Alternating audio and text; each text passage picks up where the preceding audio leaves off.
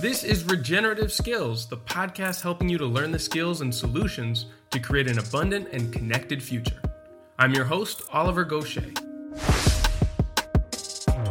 The Climate Farmers community is the place to be if you're working towards regenerating your farmland and business and want to learn from other farmers who are on a similar journey.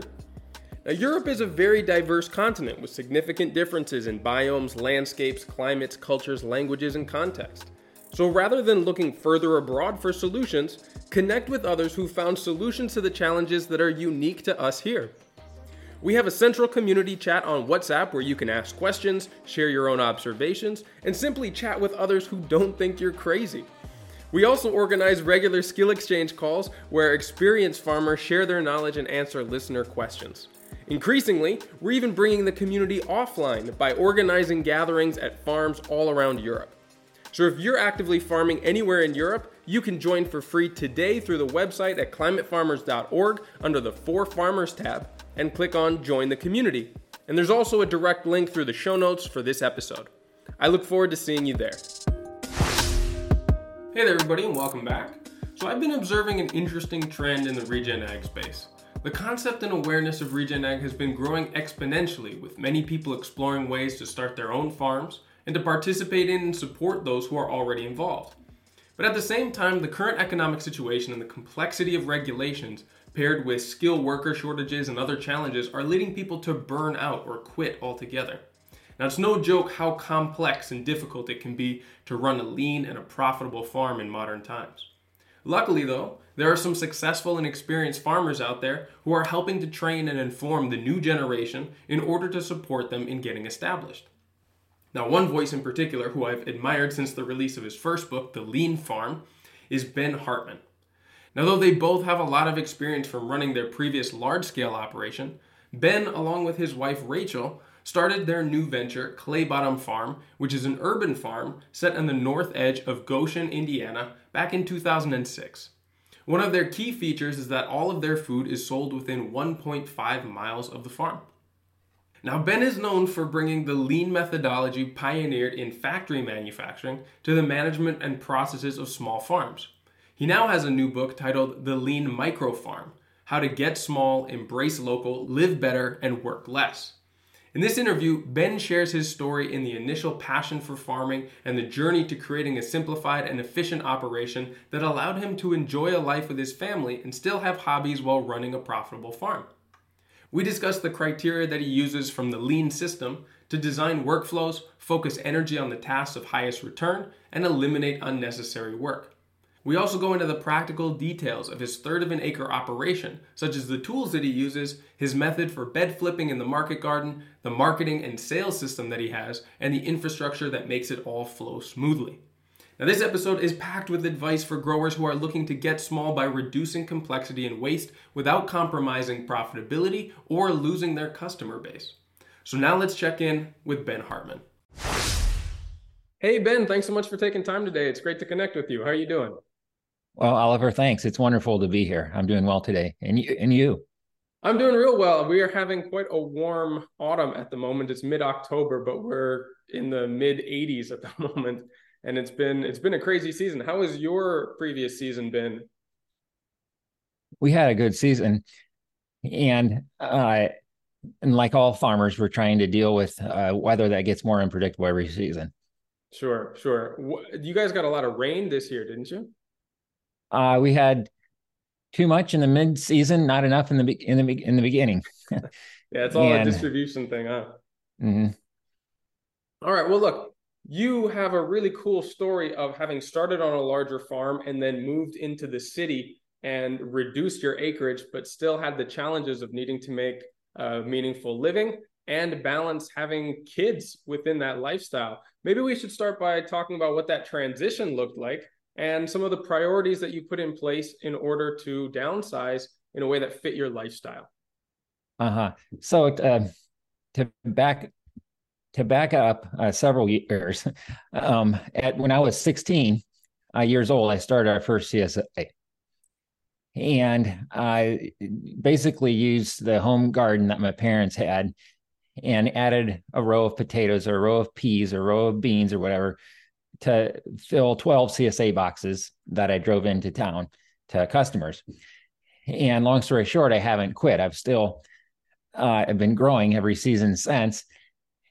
And when my wife Rachel and I married after college, uh, we started searching uh, for land, and it was difficult to uh, find with the little amount of capital that we had. But we started in town and we rented several plots uh, in town. We, we, we began as a multi-plot urban farm, and we did that for three or four growing seasons till we saved up enough money to buy a five-acre farm, which was outside of town, about ten miles, so still fairly close.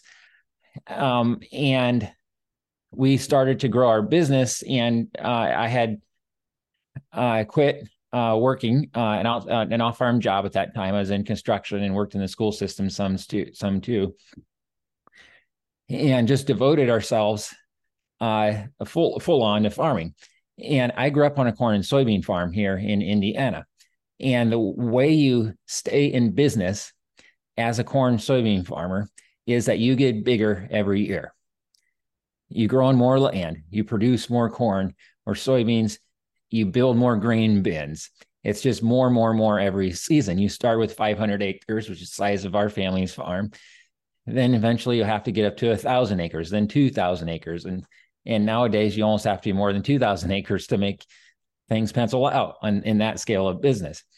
And so that's the mindset I went into vegetable farming with. I thought, okay, we'll start on five acres, get to 10 acres, 50 acres, 100 acres, and eventually I'll be a real vegetable farmer.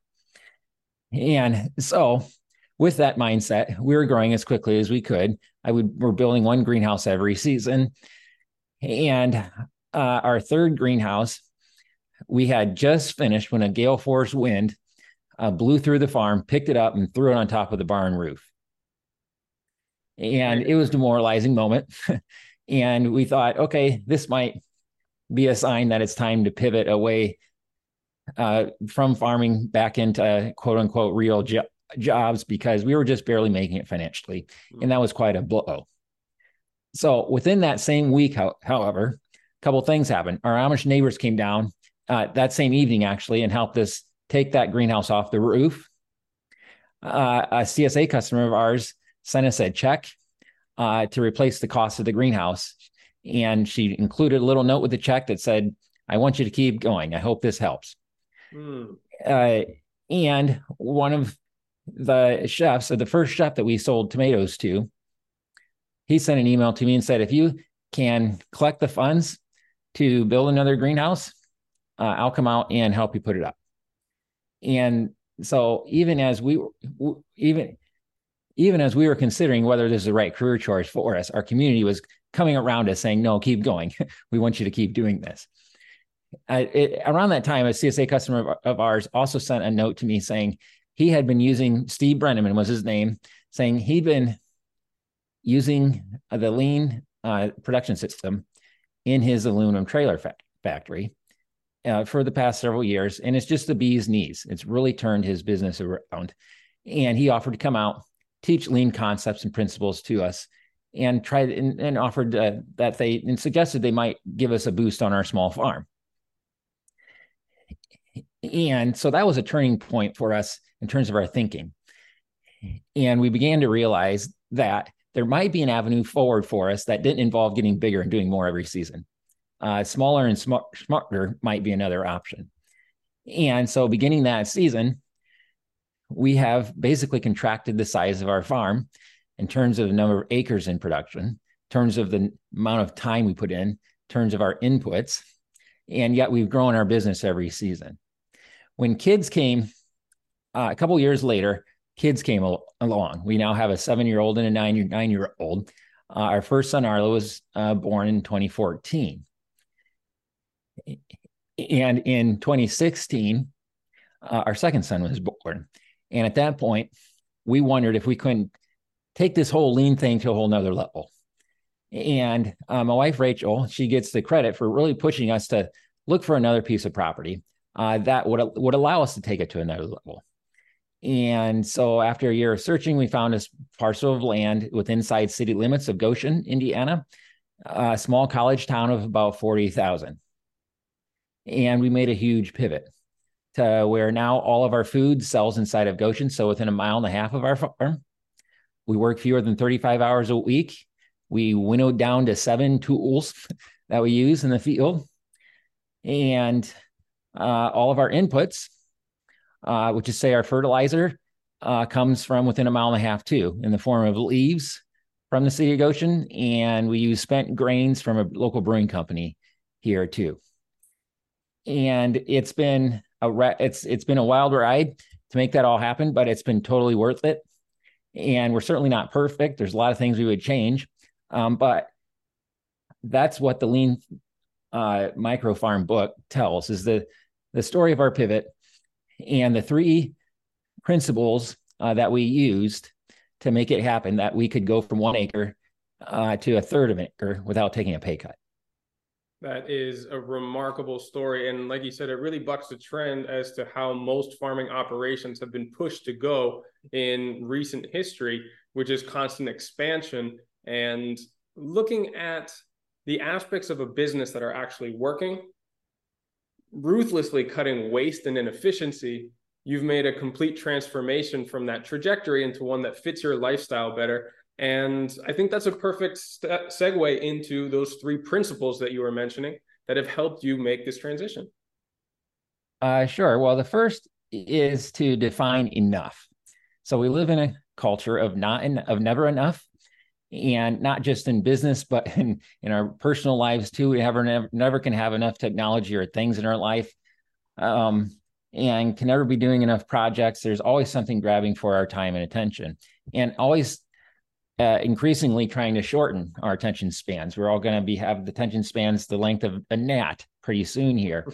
and the challenge is to buck that trend so we can lengthen our attention span and increase our focus and um, and better define what is enough. Well, so we sat down with a piece of paper and we said, okay, how much is enough land? How much is enough income? How much uh, how many hours is enough and tried to arrive at some tight definitions of what would work well for our family and then make the business fit inside that mold instead of the other way around yeah. instead of working for the farm we want the farm to work for us so we actively said limits uh, one of these was like i said to sell food within a mile and a half to work 35 hours a week or less and to grow our food on 15000 square feet or about a third of an acre uh, or less so that we have tight focus then the challenge is to see these as as levers not limits. Okay, so we, we want to leverage these constraints to do more, to do better focused work, instead of seeing these uh, uh, these boundaries as limitations on us. And so, in effect, what we've been able to do, I'll just skip to this to the secret sauce here, is mo- on most vegetable farms, the two highest costs after your labor costs are transportation and refrigeration. Okay. And what we've been able to do is virtually eliminate both of those costs. And so we harvest our food. Yesterday, we did a harvest for three restaurants here in town. We began harvest at eight o'clock in the morning, finished by noon, had the food delivered by early afternoon. And so we do not need to use refrigeration with that short of a timeline where we're harvesting and delivering within an hour or two. And uh, and then it, we, to deliver the food took us a mere 20 or so minutes uh, compared to in the us anyhow food travels 500 miles or more on average between the farm and uh, the person who consumes the food yeah. so by cutting costs we're able to be very cost competitive and um, can can reach a high margin with all of the crops that we produce the second uh, principle we use is to essentialize and simplify Okay, let me explain what that means. To essentialize our farm, we used uh, the Pareto principle. If you're not familiar with this, it essentially is it's uh, it's also colloquially called the 80-20 80-20 rule. Essentially, what that means is that 20% of your time, energy, and effort is in in uh, and capital financial inputs are probably producing 80% of your revenues, 80% of the results. And this is certainly true and and and the opposite is true too 80% of your time efforts energy and capital are responsible for the remaining 20% this is true in most in, in a lot of small businesses and it's certainly true on most of the small farms that i've been on and so the challenge for us was to say well where's the 20% here in pareto uh, Alfredo Pareto would have called this the what are the vital um, the vital products in your business and who are your vital customers. And so with customers, it's pro- it was the case for us anyhow that 20% of our customers were providing about 80% of the revenue. So we said, what would happen if we focused on those 20%? And in our case, it's about five accounts. What if we really sat down and talked to those chefs, listened to them, and produced exactly what they wanted when they wanted it in the in in, in, in the right amount? And the same with crops. What if we only focused we in, uh, on five, we have five focus crops instead of growing 40 or 60 you know variety of crops we still do grow a wider variety for a small csa that we run but we have five crops that we've really honed in on got really good at growing and have high margins in those five crops so instead of trying to do everything to grow everything try to sell to every uh, account that we can uh, we focus on what we call the vital core 20% vital customers with 20% uh, vital products our vital products are those that we can uh, produce high volume, uh, low cost production that sell for high prices or, or fair market prices that pay us living wages. And the vital customers are those that order in high volume, they're closest to our farm, and they pay fair prices. Okay. So combining those two has been very powerful formula to focus our farming efforts. And it's what allowed us to decrease our work and increase our revenue at the same time. So the vital crops should produce for us three dollars a square foot or more. We should be able to produce it three dollars a square foot on our farm or more. And um, this season, we're averaging over five dollars a square foot, which is an incredible one acre return. Uh, and then uh, wholesale accounts should be those that order at least two hundred dollars a week or more, so higher volume accounts. So our five focus crops are tomatoes, uh, salad greens, spinach, kale, and cilantro. So that's essentially how we simplified our farm and or uh, how we essentialized our farm. And the answer is going to be different, obviously, on every farm because your mix of customers and crops will be different. And then next, we simplified. So it, it, number two is essentialize and simplify. To simplify our farm was to say two things: How can we farm with the fewest number of tools pos- possible? and how can we farm with the simplest possible process uh, for each crop. And so, like I said earlier, we honed, we winnowed down to seven uh, field tools. And with our work, the primary way that we simplified our field work was to was to count our steps. And we realized with uh, tillage practice practices, there are a lot of field passes to go over a field to get it ready for the next crop to go in. And instead, we use we in our new farm we've exclusively used what we call the deep mulch system. And this is where we take those leaves that we collect from this, this city, uh, we turn them using a, a low input method, turn them just two or three times, and then apply four inches of compost on the surface. This is initially to work, we, work the ground with the tiller once and then spread four inches of this local compost directly on the surface and did not work it in just leave it on the surface. So what happens is we have a blanket it smothers the weeds. We have a slow drip of minerals and nutrients uh, that feed our crops for years to come. And uh, we have wonderful tilth.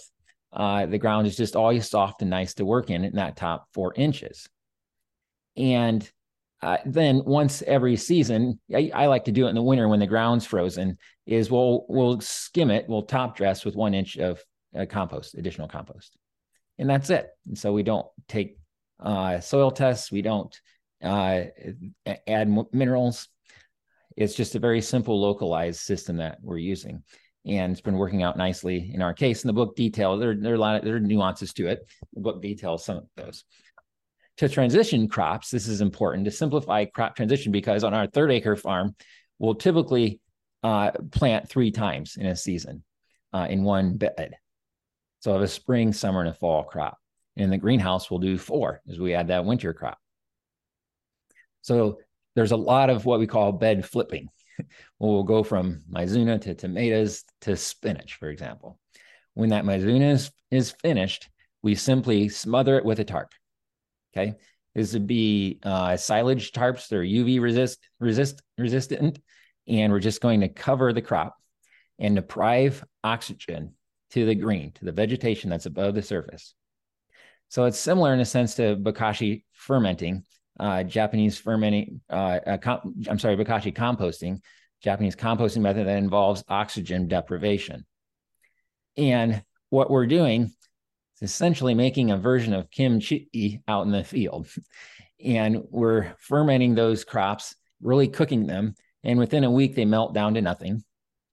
Uh, in the midsummer, and it'll take longer. Could be three or four weeks in the spring or fall when the temperature's not quite as hot. But within a matter of weeks, uh, we'll burn down those crops. We can remove the tarp, do a bit of raking if we need to. There's some residue left on the surface uh, often, and then we'll plant again. And that's it. There's, there's typically we don't get out the broad forks, we don't loosen the soil. Um, uh, in the field, in the greenhouse, we do loosen a bit after tomatoes because we've been walking along beside the tomatoes to harvest. Uh, but it's a very minimalist uh, two-step system. You just cover with the tarp and then uncover the tarp and rake. Um, that has uh, removed a lot of effort and wasted time on our farm. And it's a way of composting in place or composting in situ. And because previously what we would do is take an old crop, cut it, take it to the compost, turn it five or six times in the compost, then bring it back to the field and spread it. Now that's a lot of work uh, when nature can do that work for us and in a way that increases biological life right there in the soil. And uh, it's, it's a minimalist way to get our farming done. This is amazing. You went through a lot right there. And I know that there's more techniques and uh, tips that are outlined in this book. But I want to go back to that first part when you're talking about essentialism. And I'd love to get an insight into what the conversation with your partner looked like when you were deciding how to reconfigure your business to fit into this smaller land base and reduce down not only in complexity, but also in, let's say, clients. I know from personal experience of farming when I was back in Guatemala, even losing some of the small clients can feel really risky if you were dependent on them for a certain amount of time like what did that conversation look like what were some of the things that were discussed that brought you to these parameters that you ended up putting on yourself so sure the um, to be very tra- to be transparent about my personality type. I'm the one who one wants to always push the boundaries and and saying, "Hey, let's do more. Let's grow more. Let's grow. Let's find another customer, and let's just keep going." And Rachel has a cooler head sometimes than me, and is the one saying, "Well, does that really make sense?" uh, will this customer more of a skeptic's approach, which is very useful, a balance, counterbalance for me and questioning does this really fit our system? Does this really fit what our family needs? Um, will this will this account really pay off? And really will this increase our hourly wage on the farm? Because that's really the only metric in lean that counts is will this change increase or decrease the hourly wage that you earn and so um, that's one aspect and then a second is i'm the worry wart in the family too and so i was the one saying if we lose XYZ account, or if we stop growing XYZ, you know, crop, we're not going to make it. The numbers aren't going to add up. We're going to uh, lose revenue and lose customers. And the reality is that just never happened. I was wrong at almost every single time. and um, part of the key is that we're just able to, to provide better focus and to have just a small number of customers. And it, I do sit down with them every winter, go over what we do on the farm, go over the menus, menu changes, um, or if it's a grocery store account, go over the revenues last year for each item that we sold to them, and really get precise on what they want, what size of tomato they want, what color, uh, what level of ripeness do they, they want, and when do they want it delivered is increasingly important on in today's foodscape. And so, for example, with a brewing company that we sell to, uh, they don't want food there before noon. The chef, he often doesn't wake up till late morning or early afternoon because he's yeah. been up till, you know, uh, two o'clock in the morning. Yeah. And so that's important. And if we show up at nine o'clock, that's of no use to them. However, it, they have a rush of customers come in starting about five o'clock. So ideally, they get their food between, say, two o'clock and four o'clock in the afternoon. So that's a tight window of time because we we are so close and localized, we can do it. And we can deliver two three times a week in that little window of time that adds immense value to that customer.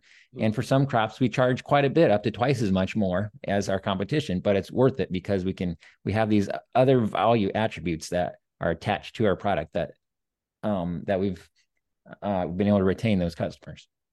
And that only comes from building a deeper relationship with those customers that you've identified really add value and security to what you're offering in your niche business, right? Well, that's true. And so Kaizen would be the lean term for continuous improve improvement. And it's often thought that that only applies to the shop floor. How do you improve your field process in our case? However, Kaizen really, um, I think, is equally or more effective when you apply it to the customer. And what does it mean to deepen that relationship every season? What does it mean to more precisely understand the customer every season? In our case, we're uh, we almost think of it as co-creating each other's products. Mm-hmm. I help with some menu ideas based on what foods might be seasonally available, and they certainly help co-create our farm because we now don't crack open the seed catalog until I've had that conversation with the chef and understand what seeds they want, what, what crops they want, and what season they want it. Now, one thing that I can see about being so focused is that might leave you somewhat vulnerable to fluctuations in your clientele or in the market. I mean, let's think back to 2020 when all of those restaurants were closed down temporarily. How did that impact the business planning that you had done before then? I was out in the greenhouse on March 15 when Governor Holcomb came on the radio, governor of Indiana, and he made the announcement that he was closing all the restaurants in Indiana and I was planting 600 tomato plants for restaurants. uh, we had lined up these orders with chef, and Rachel heard that announcement, and she was in the house, and she ran out to the greenhouse, and she waved her arms at me, and she said, "Ben, you have to stop planting. Uh, we just lost all of our accounts this year, and um, you know me, I can't stop planting tomatoes, but uh, I finished the row I was on." And then we met with our farm. We have two part time workers here on the farm. We met together as a team. We said, okay, what are we going to do here? And we decided to restart uh, CSA. We had stopped doing CSA for several years by that point. We decided to uh, to to talk to talk to the neighborhood to really start with the customer and work backwards from them. And so we talked to several co- potential CSA customers, heard that they wanted a no contact. You know, they would appreciate no contact CSA model where we would potentially deliver food to their porches. And that's what we did. And, and we continue with that, uh, that model, that program. And it's a, what they wanted too was a no waste, no plastic uh, mm-hmm. uh, model. And we were all behind that, of course. So what we do is we'll harvest our carrots or turnips or radishes in the Rubbermaid totes, um, hold about 14 ga- gallons, and uh, fill those totes, put them in the delivery vehicle, uh, which is a, a Toyota, Toyota Sienna, and drive around to the porches of our customers and simply unload turnips or carrots or whatever into coolers that we've asked our customers to set on their porch. Hmm. So we don't even ban the kale or the we don't even ban the the, the crops. We just put them in the cooler uh, loose. And so for us on our end, we don't have to spend the time banning or packaging crops. It saves a lot of time. And and we were spending three or four thousand dollars a year on packaging supplies. So it's nice to cut out that cost too. That's a good and it's really no more. It's not that much more inconvenient for the customer too. Um, with salad greens, it was a little bit of a trick. Sure. What we did there was we asked customers to put out a Tupperware of whatever size container they might want to they might want, and then we fill that container. So it's a choose your own amount uh, uh, policy with salad. Oh, that's really innovative. I hadn't heard of that one before. And again, that just comes from having a good dialogue. And one of the principles that are outlined in this book, which is integration within your community, is this open conversation something that you have a system in place to constantly receive feedback and and discussions from or has this been you know as people show up and give you advice or give you feedback you've been integrating it so yeah so that that, that brings us to the third principle that was really instrumental in making this happen to go from one acre to a third of an acre um, without taking a pay cut. And that was to to localize our farm, to really hyper localize our farm. And we used uh, what we found helpful was the Swadeshi concept. And this is a Gandhi. Uh, Gandhi invented the word. He's the first person to use the word Swadeshi. And it's a combination of two Sanskrit words that mean self and country. And he defined it as restricting yourself to the use and service of our immediate surroundings to the exclusion of the more remote. So Gandhi obviously had an interest in independence uh, uh, from British rule and localizing uh, the Indian economy to so that villages were not dependent, uh, for example, on cloth. This is very important symbolically for Gandhi to, that the Indians should be weaving their own cloth. And as he spoke, he often had a uh, a, a char a char a, a spinning wheel that he wove cloth from as he spoke uh, at these events. And the cloth is important symbolically too, because the idea is that you want to weave your farm in and out of the community, and the two should be really interdependent on one another. Uh, when I was growing up, the idea was that I thought I would be, it, it, it, might be possible to be a completely independent farm, to go out in the country, just do things on your own, build your own buildings and grow your own food.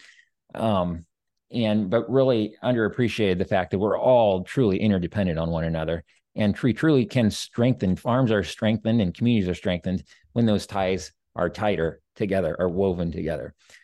Now the thing about uh, swadeshi is uh, and it's a little bit a, a, bit underappreciated sometimes about gandhi is that he was a true entrepreneur too and innovator and he invented a two-wheel charkha uh, a spinning wheel that he used as he spoke and he challenged villages to be more efficient in their production uh, in their weaving uh, than their British counterparts. Okay, so he was certainly into the idea of traditional methods and wanting villages to be um, self sufficient, but innovation was an important part of that too. And so when we think about localizing, we think about deepening those relationships every year, but also innovating with our community. Uh, how can we provide more and healthier food uh, with less effort, less waste, fewer resources in our community. And the example I just gave of that CSA, uh, no waste CSA delivery scheme would be one one prime example of how we've done that. Talk to me about your own method of innovation within your farm and your relationship with your clients. I mean, I can't imagine it was one day to the next that you started this delivery and no plastic system, or that you whittled down your vegetable production to just doing the no dig, deep mulch, and mm. composting with leaf system. I, I would imagine there were iterations that got you here. What are you looking for? How do you plan these out? What tells you that you're going in the right direction? So there, it, uh, whenever there's a challenge, there are a range of potential solutions, and with proper foresight, you can choose a solution uh, that is both simpler and more productive. Okay. So you can, uh, there are, there, you also have the option of more complex and more productive. You have the option of more complex, more inefficient. You can be simple, simpler and you can be more inefficient. Does that make sense? Yeah, yeah. They can go so all these different directions. You can sure. go the, all kinds of directions. So whenever we arrive, when we're looking for solutions to a problem, we look for simpler and more productive at the same time. Okay.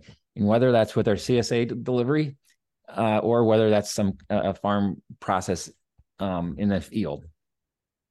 And that's been a very important box to check for us. Does this make our work easier to do? Is it lower cost?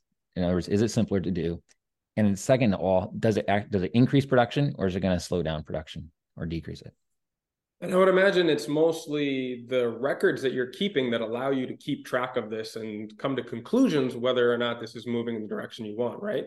Tell me about the record keeping and probably a lot of the financial record keeping that gives you insights into these uh, different trials and, and, experiments.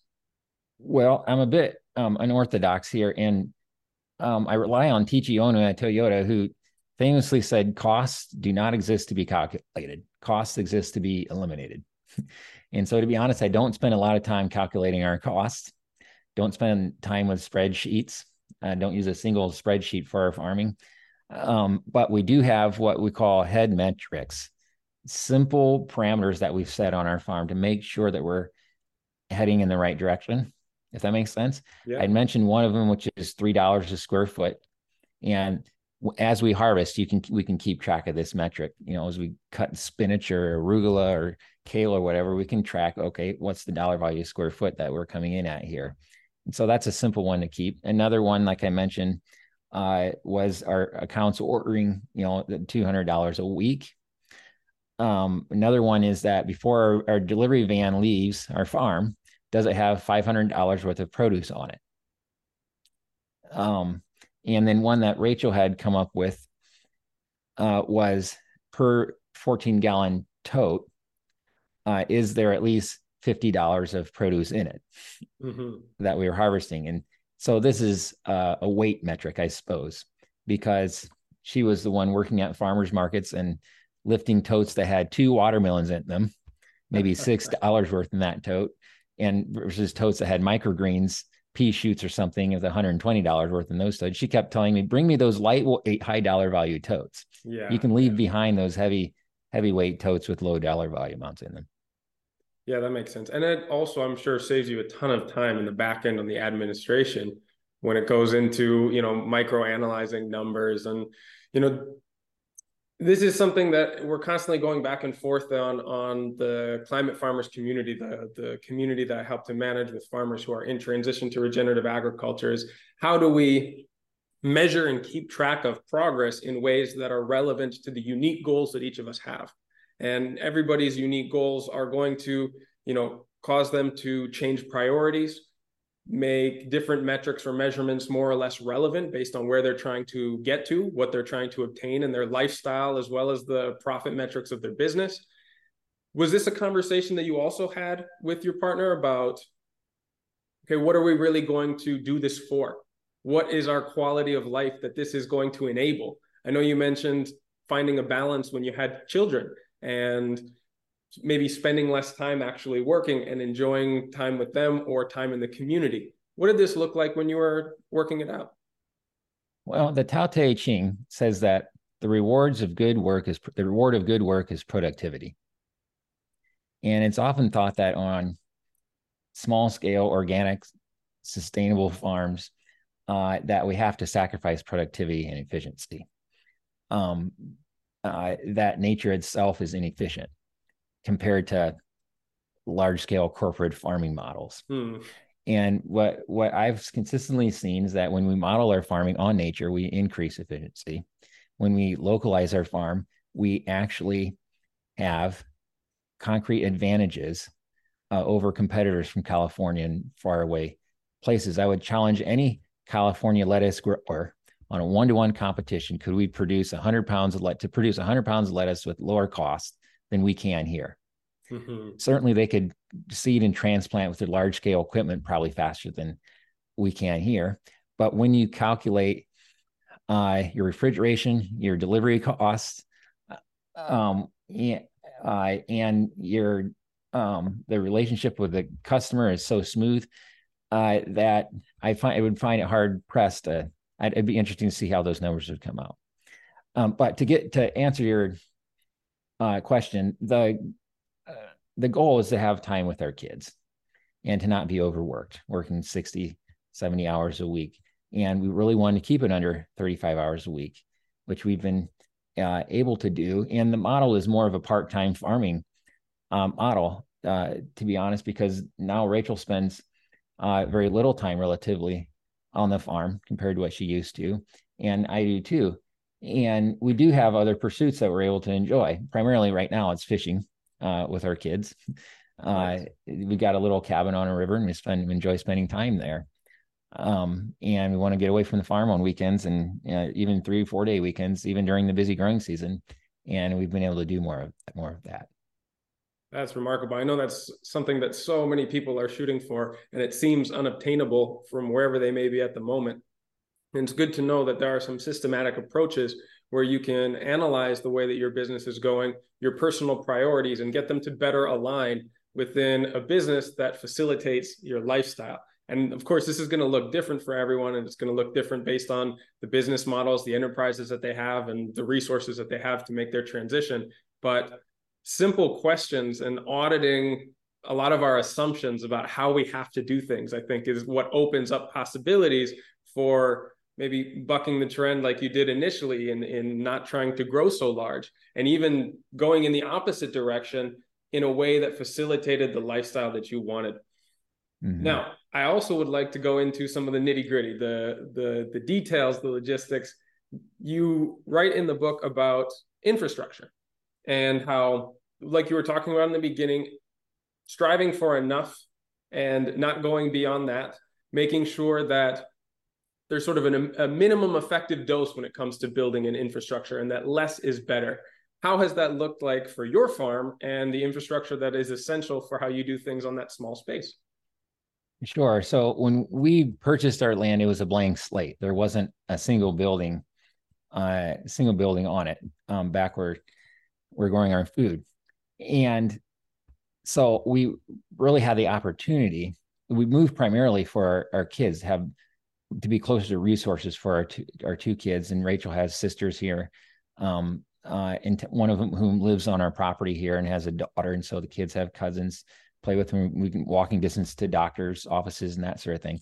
However, the move was also a chance to to build a, tr- a, a lean farm from the ground up, which is something that uh, I'd always wanted to do. And what we essentially did was we had, uh, I, when we counted, and we had 11 outbuildings, 11 buildings at our previous farm. These are structures with roofs on them that we had to weed around, had to paint or maintain somehow. And what we decided to do at our new farm was compress. And so we built just one uh, one building called a barn house. And it includes our propagation house, our processing room, our spray station. Um, we store uh, equipment and seeds in here, and we live in a portion of it too. and so there are just a lot of functions compressed into into one building.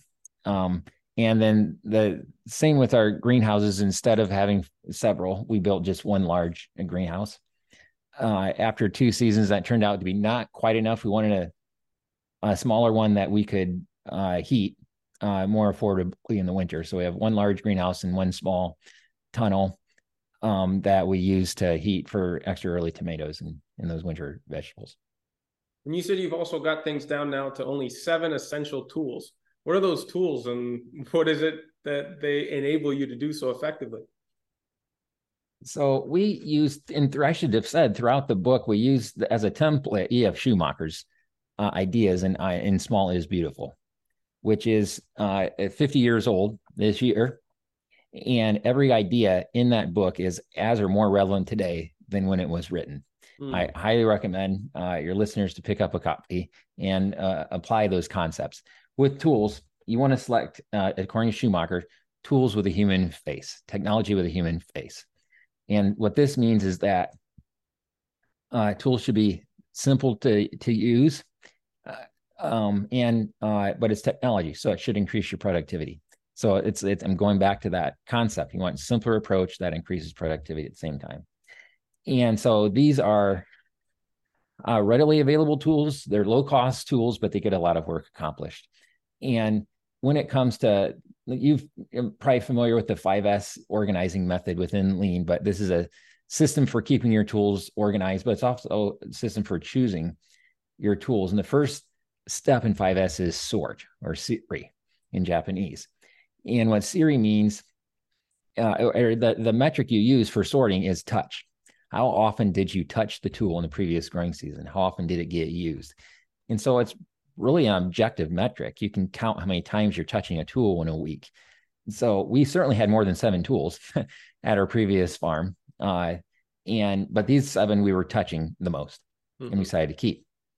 And uh, the the first that we touch perhaps the most is a 30 inch bed preparation rake.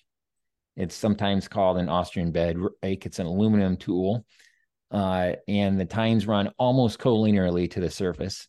So it's meant to really just skim that surface to pull twigs and rocks and chunks of compost from that top one inch so that you have good seed purchase. You've got a nice seed bed without uh, debris debris in it and we use that tool after we pull off the tarps uh, to rake away the melted crop that's underneath.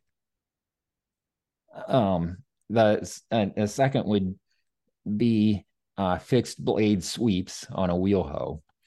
And instead of oscillating sweeps or uh, parts that move, these are fixed. So there's a, there's a direct power transfer from your upper body muscles to the blade of the wheel hoe. Hoss Tools in the US would sell these sweeps, but they're an L shaped uh, piece of steel, essentially. So a very simple tool that can take out very small weeds uh, if you keep it sharp. sharp. We we do, and we can skim the surface, take out small weeds, but it's very strong, and you can really cut underneath those dandelions and, and go deep with it too if you need to. Um, there's an electric uh, wheel hoe now in the U.S. that's available that we're using. Uh, Tilmor is the company that makes that tool, and it's called the e- EOX. And but we, we use it the same fashion. We put those uh, fixed blade sweeps from Hoss Tools on the EOX, and those are our two primary field prep tools. Uh, if we need to loosen ground that's a bit stiff, like let's say it's been raining really hard and the the ground's a bit stiff, or we want to plant carrots and we want the ground to be extra loose, uh, we no no longer use uh, the broad forks uh, unless we really have tough ground that people have been walking on, but that doesn't happen very often. Uh, we typically would use these fixed blade sweeps and go deep with them. You can go five or six inches deep.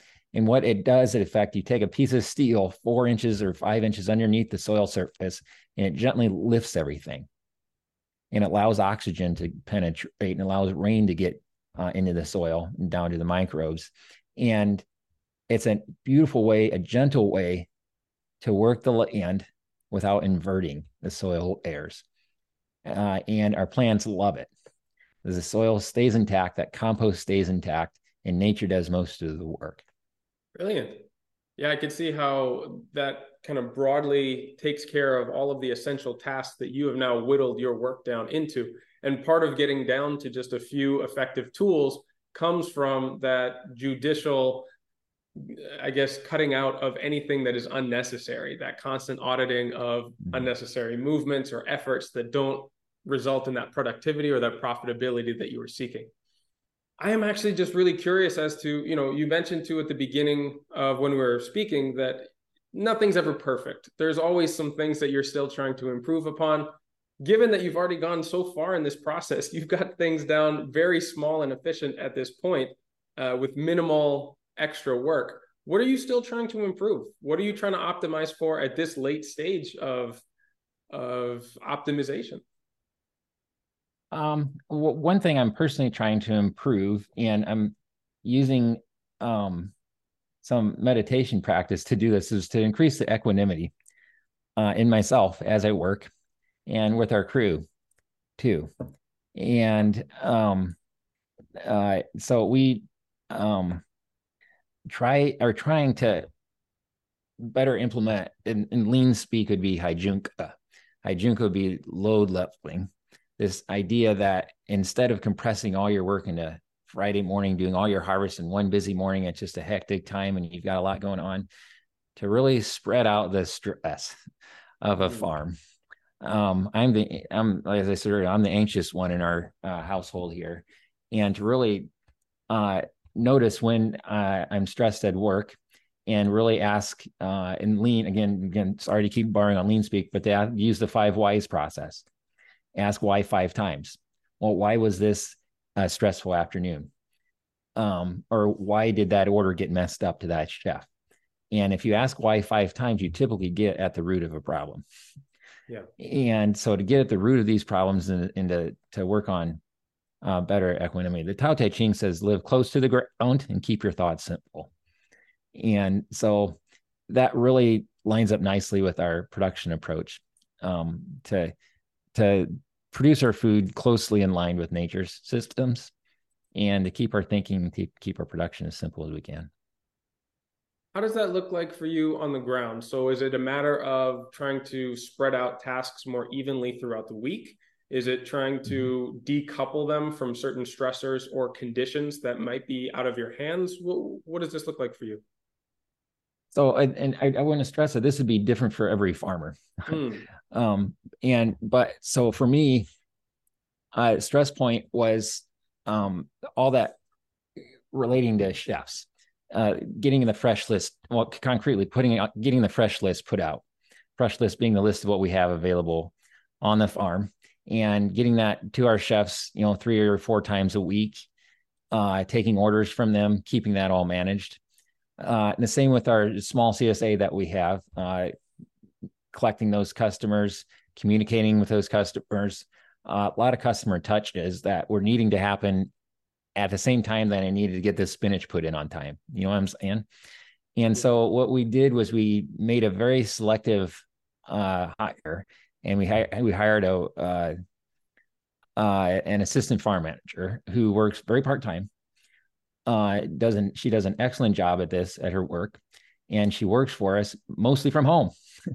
she raises two kids, uh, homeschooling, and uh, for our CSA, for instance, I said, "Hey, Nicole, what would it look like if we told you the number of customers we wanted and the season, and you did everything else?" and uh, it it worked. And she took that on as a challenge. And lean, they they call it you want to push responsibility down the ladder. Mm. So really give important tasks to to even new workers. Um, keep their keep their cups full, so to speak, and uh, not overflowing, but full.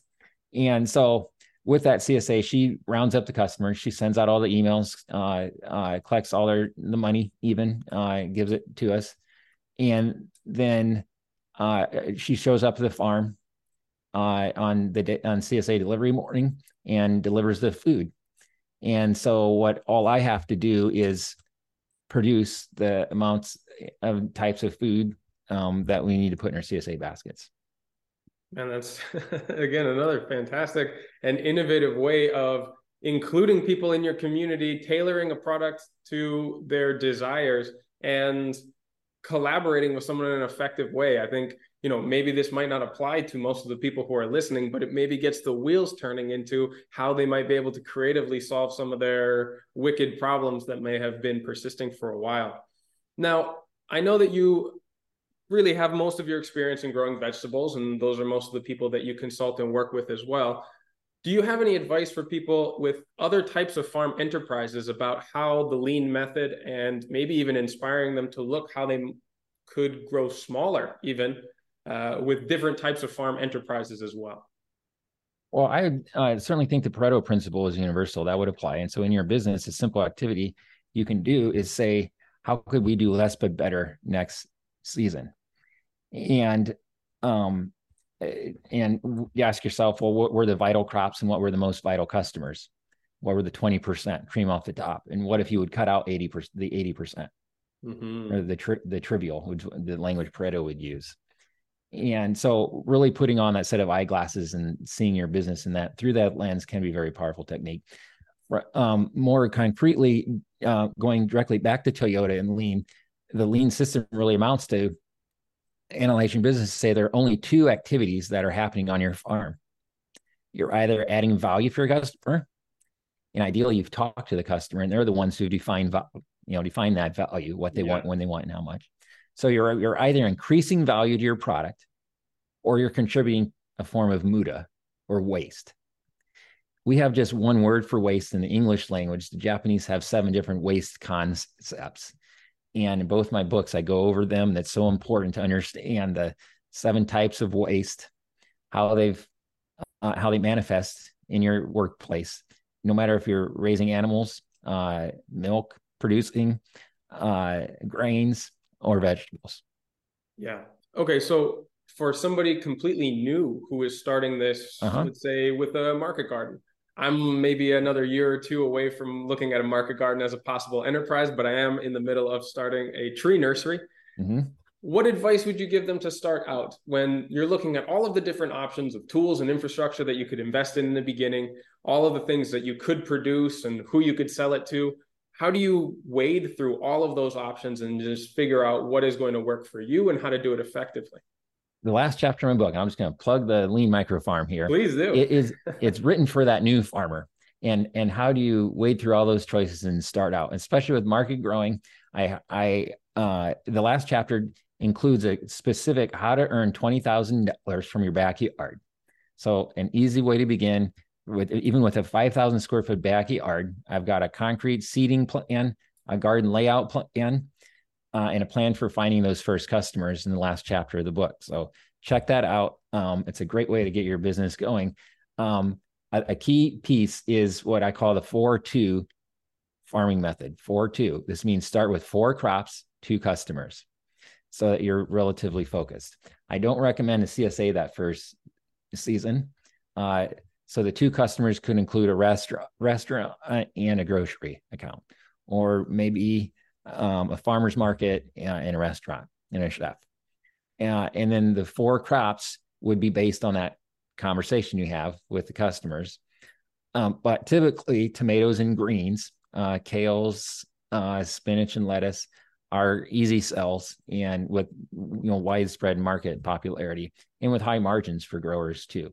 Mm-hmm. And so that last chapter lays out very simple, uh, high margin methods for producing those crops and spells out in more specificity that 4 2 method. Brilliant. And having a template like that can make such a difference in getting over the overwhelm of those options, like I mentioned. And I think it's one of the biggest resources in this book beyond all the inspiration for how this has actually worked out in your own story as well. Ben, I really appreciate you taking time here. Before you go, can you tell our listeners how they can get in touch with you and find out more about your books and your resources?